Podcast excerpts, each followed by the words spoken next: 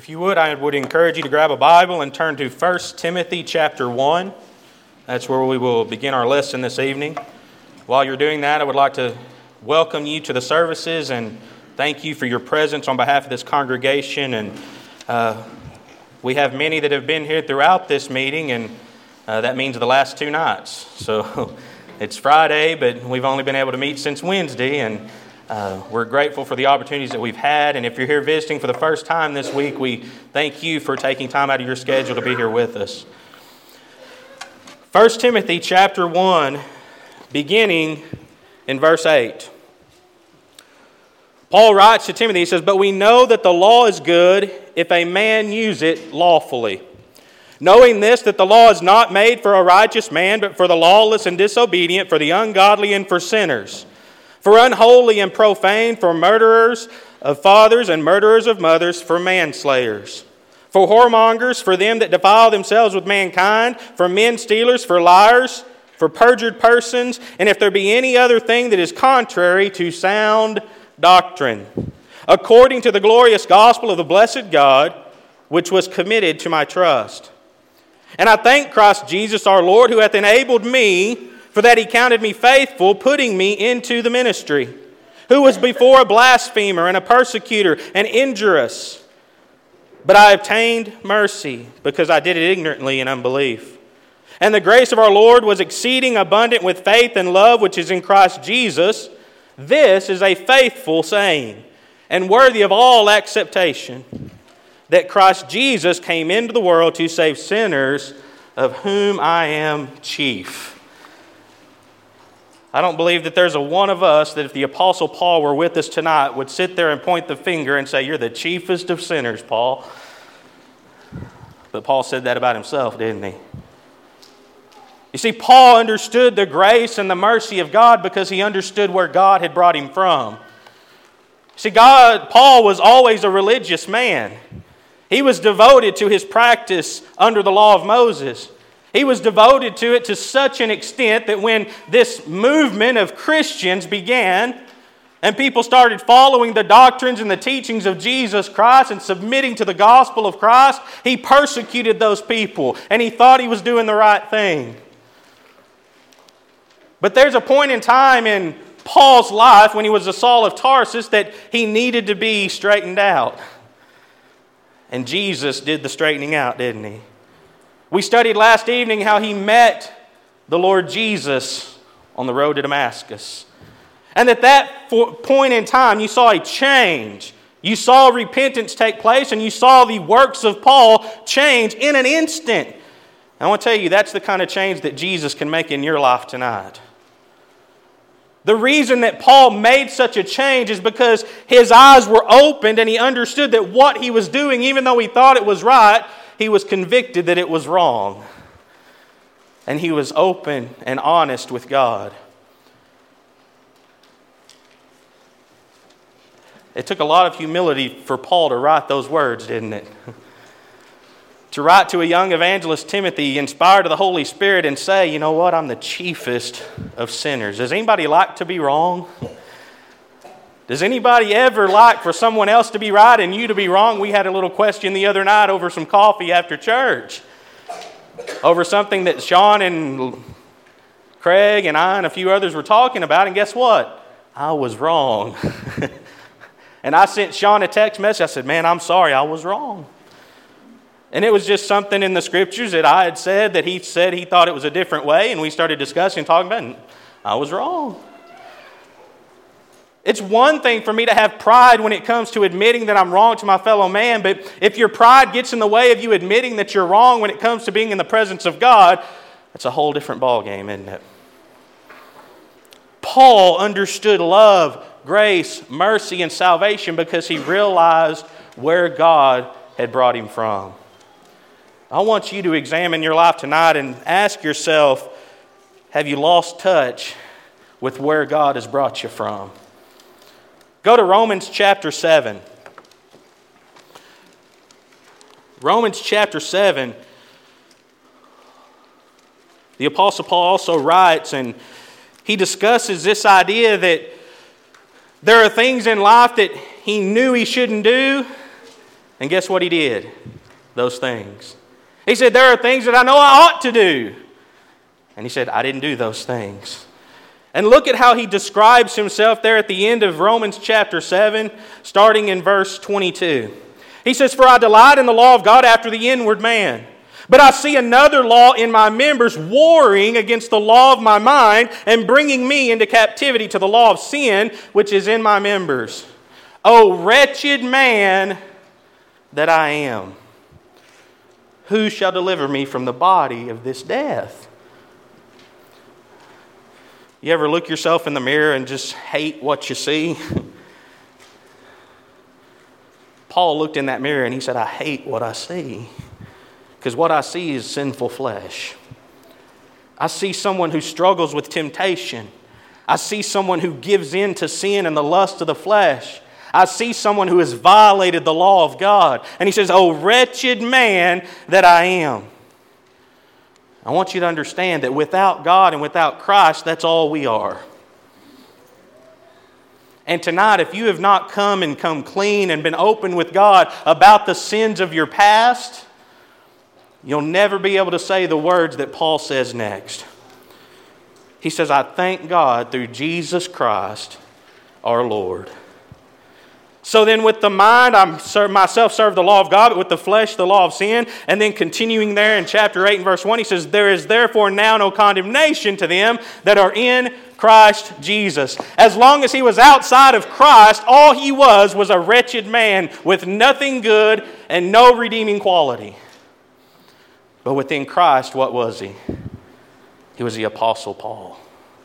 And if Paul could look at his life and say, Oh, wretched man that I am, what should we say about ourselves? And I'm not here to beat up on you tonight, but I am here for you to understand the importance of being honest with yourself and being honest with God. Confession is something that's very hard to do, isn't it?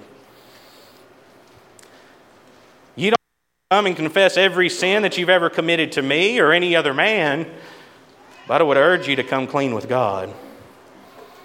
And if there's any sin that you have in your life tonight, you need to make sure that you bring it to the Lord. You need to make sure that you're open and honest about that sin and that you want to fight against it from this day forward. And when Paul said, Oh, wretched man that I am, he said, You know what? There's a war going on. And for there to be a war means that he had some kind of will and desire to not be that way anymore. And what we see today is people who live in sin and just don't have any desire to change. They would just want to keep living the way that they're living and at the end hope that God will forgive them. Paul didn't live that way. Paul acknowledged his sin, said, I'm the chiefest of sinners, but I thank God through Christ because I don't have to be what I was. That's the power of the gospel of Christ. You don't have to be what you've always been, you can be something new because He makes you a new creation. He doesn't just clean up the bad, He gives you something brand new, and brand new it means precious because you're now a new creation. He remakes you into a new being. And it all starts with what we're going to talk about in Proverbs chapter 28. Turn to Proverbs chapter 28. And we're going to talk about the importance of coming clean with God. Proverbs 28, we're going to read the first 13 verses.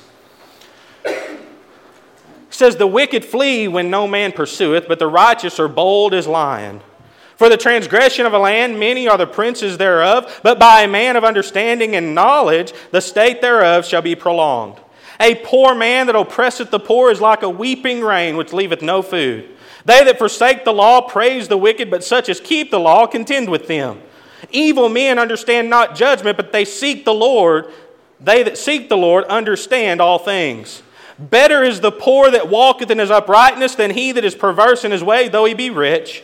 Whoso keepeth the law is a wise son, but he that is a companion of righteous men shameth his father. He that by usury and unjust gain increaseth his substance, he shall gather it for him that will pity the poor. He that turneth away his ear from hearing the law, even his prayer shall be an abomination. Whoso causeth the righteous to go astray in an evil way, he shall fall himself into his own pit. But the upright shall have good things in possession. The rich man is wise in his own conceit, but the poor that hath understanding searcheth him out. When righteous men do rejoice, there is great glory, but when the wicked, wicked rise, a man is hidden. He that covereth his sins shall not prosper, but whoso confesseth and forsaketh them shall have mercy. I always heard that confession is good for the soul. You know who told me that? My dad. And I said, Dad, that ain't true. All confession does is get me in trouble. I was about 14 years old. I said, every time I tell somebody I did something wrong, it just brings punishment upon me. And that was true when we think about man and our relationship with one another. And when my kids come to me or I hear news that they've done something that violates my will in my household, there's consequences. You know, sometimes the consequences of our disobedience to God are unseen momentarily. And many people use that absence of an immediate punishment or an immediate consequence as justification. That if God doesn't want me doing this, He'll strike me dead. But God gave us Christ so that you and I willingly could come clean before Him. See, there was a time in the law of Moses that if certain aspects of that law were knowingly violated, it was punishable by death. And we have certain instances in the Old Testament that, that God did the destroying immediately upon the disobedience. God doesn't operate that way anymore because we have the mercy of Christ. And what He desires is that we would come clean with Him, that we would be open and honest about our sin, and if we walk around with a facade, acting like we're perfect Christians and we never do anything wrong, number one, we're lying to ourselves. And number two, we're not providing an atmosphere where people will be able to come in and be a part of who and what we are. Brethren, we're sinners, saved by the grace of God. We're Christians, we're kings, and we're priests in His kingdom. But don't forget where the Lord has brought you from. Paul didn't, did he? He said, I was the chiefest of sinners. I was, oh, that wretched man. But Christ exalted him. Tonight, I want you to come clean with God. Proverbs 28 and 13, we read, He that covereth his sins shall not prosper, but whoso confesseth and forsaketh them shall have mercy. You see, it's not just the fact that I come clean and I tell God what it is that I've done. There's another aspect to that command, isn't there? That I forsake those things.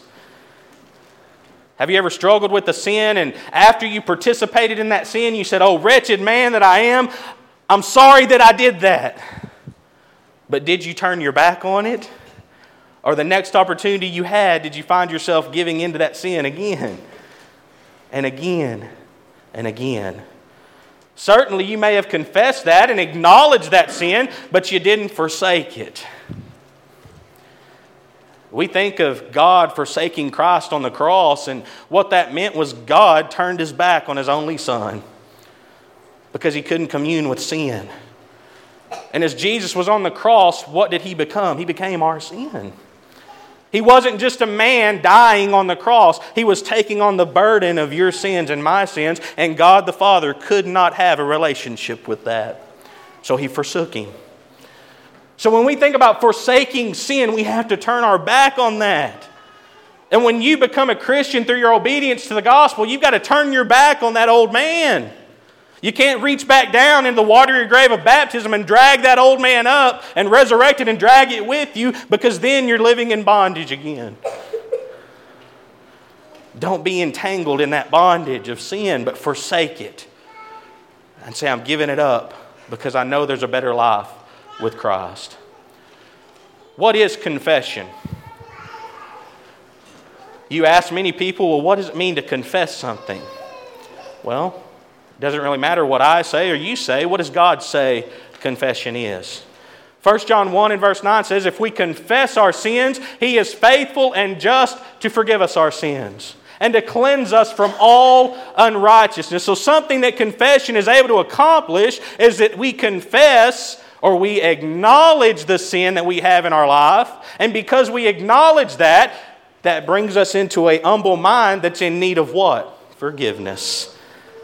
You can't have forgiveness without an humble heart that understands what it needs. If there's nothing that you need from Christ, there's nothing He can give for to you. And we think about confession, I want you to understand tonight you're not telling God anything that He doesn't already know. You can come and confess to a brother in Christ. You can come to the elders of a congregation. You can come and talk to me, and you might confess and open your life up to me and tell me things that you've done so that we might work and guide and teach and study together so that we can both grow from that experience. And you would be revealing something to me that I didn't know. When you confess your sin to God, all you're doing is acknowledging in your mind what you've done because God already knows it. We think of confession as us revealing something to God. All it is is you accepting the fact that you've done wrong. That's hard to do. Why? Because nobody likes to be wrong. Why is confession so important? James 5 and verse 16 says, Confess your faults one to another. Pray one for another that ye may be healed. The effectual, fervent prayer of a righteous man availeth much. Something that confession and acknowledging our sin with one another does is it creates an atmosphere of acceptance. There's brethren that I look to in the church and I look up to and I say, man, they never do anything wrong. but then you get to know them. and guess what? They do stuff wrong. One of the things I struggled with as an early Christian was this idea that you got to be perfect. And so many times people are discouraged because they look at the church and say, I'm not good enough to be there. I want to tell you, that saddens me to hear somebody say. Now, some, some people could use that as a cop out, but I think there are honest people that look at Christians today and say, man, look at the kind of father he is to his kids. Look at what a great wife and mother she is. I can't live up to that. And what confession does is it brings us back to the idea that, you know what? Maybe we have things together now, but there was a time where we didn't.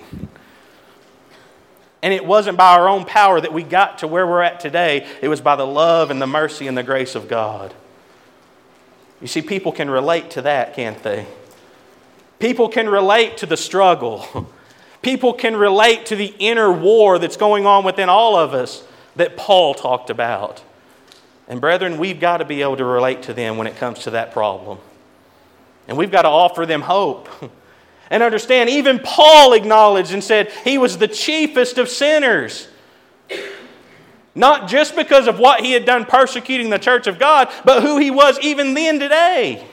He looked at his life and said, I'm a wretched man because there's this inner struggle. And guess what? It's going to be that way till the day we die. You've just got to keep fighting. And part of fighting is confessing and acknowledging that you're not perfect. The Lord didn't call the righteous, He called sinners to repentance.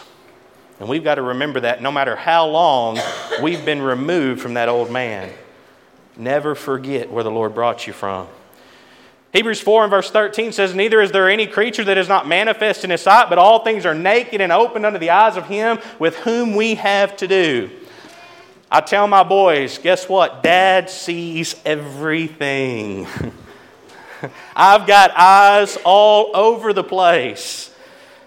And we tell them we've got eyes in the back of our head, and they start searching, trying to find them. I said, They're not there. You can't see them. But if you ever do something wrong, guess what? Mom and dad are going to know about it. Elizabeth teaches at their school across the hall from them. They ain't got a chance to do something wrong. And as all knowing as we might think we are as parents, the greater lesson is telling them that God sees and knows everything. You think about the ugliest sin that you've ever committed in your life, guess what? God knows it. And if you're entangled in it tonight, God knows it. Every other person in this audience might not have an idea or a clue of what's going on in your life and what you're living like. The Lord does. Everything's naked and open before him. He sees it all. You can't run and you can't hide. You know, a lot of people commit their sin in the darkness of night while people sleep. And they do that because they think they escape. And nobody knows. God does. He sees it. And the great thing about it is, even if he knows it and sees it, he's sitting there saying, Just come to me. As our children get older, what do we desire more than anything? A good enough relationship that when they mess up, they know they can come home. They know they can come and communicate with us as parents, and yeah, there may be consequences. But we want them to understand we love them and we want them to come to us. God's the same way. And tonight, God knows you're not perfect. And if we were real honest with each other, we'd say, We know we're not perfect. But it takes a heart that's willing to admit that before you can get the help of God. It all starts with the beginning of understanding who Christ truly came for. Romans 3 and verse 10, the Bible says, As it is written, there is none righteous, no, not one. If you think that you can live good enough, if you think you can cross every T and dot every I and obey God perfectly, guess what? That in and of itself shows evidence of pride, which violates the law of God. You can't do it on your own. And as we think about how right we can live and how good we can be, we have to understand the Word of God is true. And He says, There's none righteous, no, not one. So that, does that mean we just give up and say we can't do it? Paul said in Romans 6 and verse 1, verse 2, he says, God forbid. He said, Should we continue in sin that grace may abound? And Paul said, God forbid. Don't use the law of God as an excuse to go out and live any way you want to because we can't live up to it. Because we have an even greater promise in that when we sin, we have forgiveness. If we confess and bring it to Him, He understands you're not perfect. But Christ came for you and I in that state. Matthew chapter 21 and verse 31. He says, Whether of them twain did the will of his Father, they say unto him, The first. Jesus saith unto them, Verily I say unto you, that the publicans and the harlots go into the kingdom of God before you. Now, Jesus taught that parable about the two sons that the father bid to go work in the vineyard. And he asked one to go, and he said yes, he would, and he didn't go. One said he wouldn't go, but then did what? Repented and changed and went and worked. And he says, which one of those obeyed God or obeyed his father and did what the father wanted? The one that changed his mind and went and worked and served God. And then he makes the point to the scribes and the Pharisees. He says, The publicans and the harlots go into the kingdom of God before you. Put yourself in the shoes of those Pharisees, religious people. We've got the will of God, we're obeying it, we're religious. Just look at us. We'll show you and tell you how good we are, being puffed up and arrogant with pride. And Jesus said, the tax collectors that cheat people, and the prostitutes go into the kingdom of God before you. I don't know about you, but that's humbling. Because a lot of times today we sit here and we get puffed up with ourselves. Look at what we've figured out. Look at what I've done. Look at how good I am. And we're no different than the scribes and the Pharisees of the first century. We have to be humble and understand that all of us, though we might not have been a prostitute or cheated people as the, the tax collectors did in those days, all of us have sinned. And whatever sin that is, God is justified in destroying our soul for eternity. Because with God, sin is a violation of His will and any sin is worthy of death. Why was it that these harlots and the publicans went into the kingdom of God before the scribes and the Pharisees? Mark 1 and verse 5. It says, And there went out unto him all the land of Judea, and they of Jerusalem, and were all baptized of him in the river Jordan, confessing their sins. Because those harlots and those publicans came to John the Baptist and repented of their sins and were baptized of him in the baptism of repentance that was for the remission of sins at that time. While the Pharisees stayed inside the city and proclaimed how religious and godly they were, people with an humble heart were going out and fulfilling righteousness. By doing what? Confessing their sins. We know that that's the case because even Jesus was tempted by the scribes and the Pharisees to explain the baptism of John. And he asked the scribes and the Pharisees, he says, You tell me one thing. If you're asking about my authority, he says, I'm going to ask you a question. He says, Was the baptism of John, was it of God or was it of men? And the bottom line was this the scribes and the Pharisees had not submitted to the baptism of John. And either way, they were condemned. Because they weren't willing to confess their sins and acknowledge that they had a problem. In the work that I'm blessed to do, we have many opportunities to counsel with a lot of different people. And anytime you counsel with someone that has a problem, the first step is to get them to admit that they've got a problem. I want to tell you, your first step to salvation tonight is to admit that you've got a problem. And that problem is sin. I don't know what sin, but out of this crowd of people, I venture to say somebody is in sin. I hope and pray that's not the case. But you know, I know my own life too. and the things that I struggle with. The temptations that sometimes can easily cause me to fall and we're all wretched men without Christ. But we've got to be willing to be open with God and confess those sins to Him. Ecclesiastes chapter 12 and verse 14. You see, the Bible teaches us that we've got to be honest about who we are. We've got to be, genuine and sincere not put on a show and not put on a front or a facade that we want to seem religious and we want to seem righteous and we want to put on everything that everybody else can look at and say, that's the perfect Christian. Because understand, the perfect Christian is never perfect. The only perfection or completion that we have is because of Christ, not because of what we do and what we say. Ecclesiastes 12 and verse 14 says, For God shall bring every work into judgment. With every secret thing, whether it be good or whether it be evil. There's a lot of things we do secretly that are good.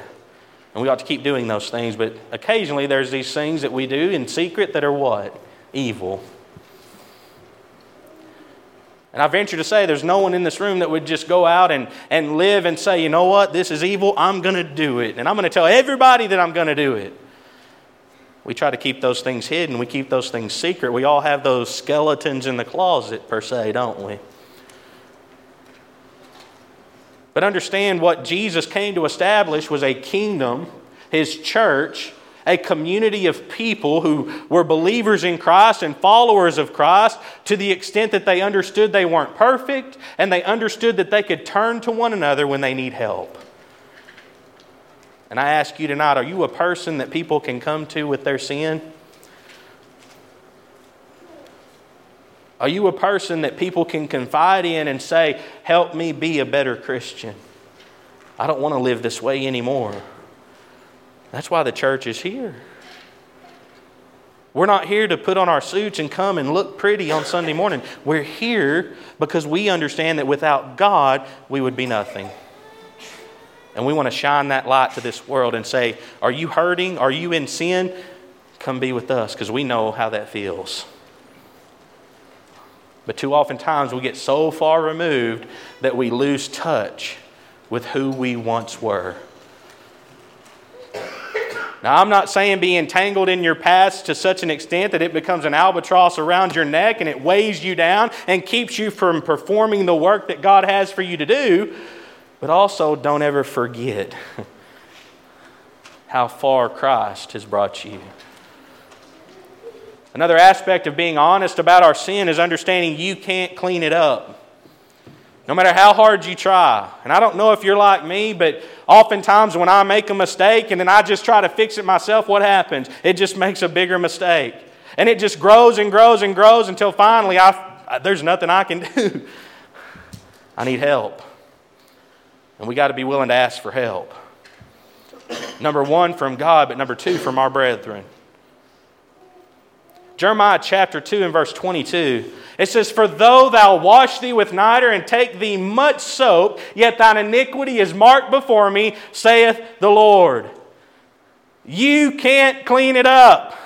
You can't remove your sin. It's marked ever before God. And he's telling there in Jeremiah, he's telling God's people, your iniquity's always going to be there. You can try to live righteously. You can try to dress it up. You can try to seem religious. You can try to ignore it. You can try to justify it. It's always there before God. But then Isaiah teaches about an opportunity that was going to come. Isaiah 1 and 18 says, Come now. Let us reason together, saith the Lord, though your sins be as scarlet they shall be white as snow. Though they be red like crimson, they shall be as wool. He says, You can't clean it up, but there's coming a time when the Savior, the Messiah, Jesus Christ comes, that you will be able to have what? You'll be able to be clean. But you won't go to Christ and get clean until you realize how dirty you are. I want to ask you tonight have you realized how dirty your life has been with sin? Until you do, you won't come to Christ. And I want you to understand tonight, we don't stand here in judgment of anyone. But all of us are in the same boat. You may look at another Christian and say, man, they've got it all together. Brethren, let's take down that wall ourselves and be honest with each other. That doesn't mean we glory in our sin, but we got to be willing to admit that we've done it.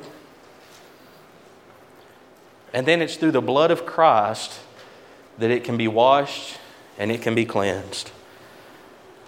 Don't you think Isaiah and Jeremiah and all those prophets that wrote about the coming days of the Messiah wish that they could have seen that with their own eyes? We know they did.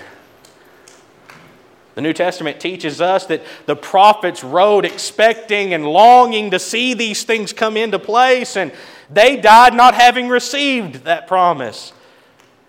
But guess what? They did expect it, didn't they? And now you and I stand here today after the blood of Christ has been shed on Calvary. And sometimes we're just a little too rebellious to accept the free gift. Sometimes we're just too prideful to let that wall and that facade down and be real with people. We have to be real. We have to be honest. We had a young lady, in fact, this past summer, my age, passed away. And we had recently converted her and her fiance, and we're doing studies with them, and they were coming to church faithfully, and she had lupus, and she passed away. I've still got a text message on my phone, the last text message that she sent me. She told me she was going to the hospital, and she never came out. And you say, Why are you telling me this? This is why. Because on that text message at the bottom line, she had a saying. She said, Keep it 100. And I said, What in the world? The first time she sent that to me, I said, What in the world does it mean to keep it 100? She said, Be real, be honest. We sit here in our comfortable buildings with comfortable chairs and comfortable environment. And oftentimes we put on a fake front that we're perfect Christians. Brethren, we're not. We've got to be real with people.